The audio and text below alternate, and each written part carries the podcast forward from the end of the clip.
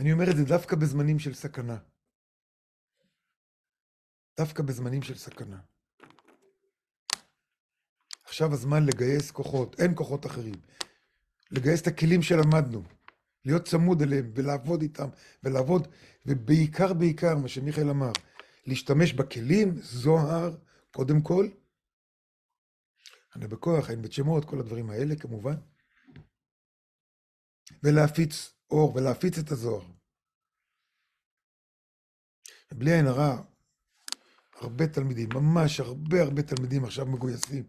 כל אחד שלח לעצמו צו שמונה, ומגויס לעשות, לעשות כל מה שאפשר לעשות כדי להפיץ את האור. כבר מעכשיו אנחנו צריכים להוציא לעצמנו צו שמונה לאחרי המלחמה, אחרי שהכל יירגע.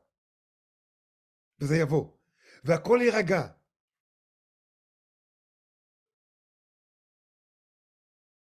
להוציא צו שמונה לאחרי. הכל יירגע. מי שחושב שיהיה פה חורבן, לא יהיה פה חורבן. יהיה קשה. יהיה קשה. אני לא יודע מה צפוי לנו בקרוב, אני לא רואה עתידות.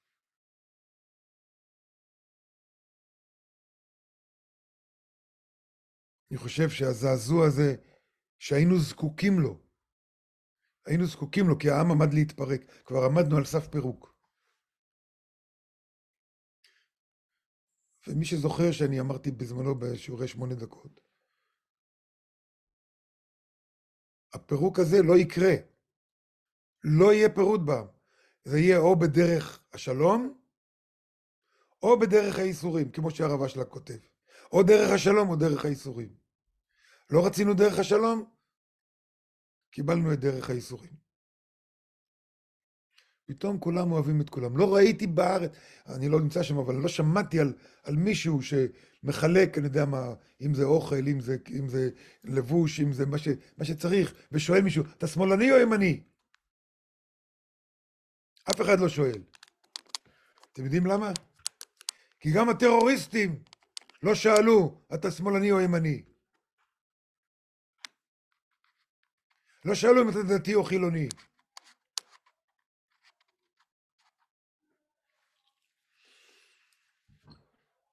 אוקיי, אנחנו לקראת הסוף, יש לנו חמש דקות. אני מניח שיש לכם שאלות. ערב טוב, כן, יש פה הרבה שאלות, לא נראה לי נספיק את כולם, אבל נתחיל. הייתי צריך להפסיק לפני אה.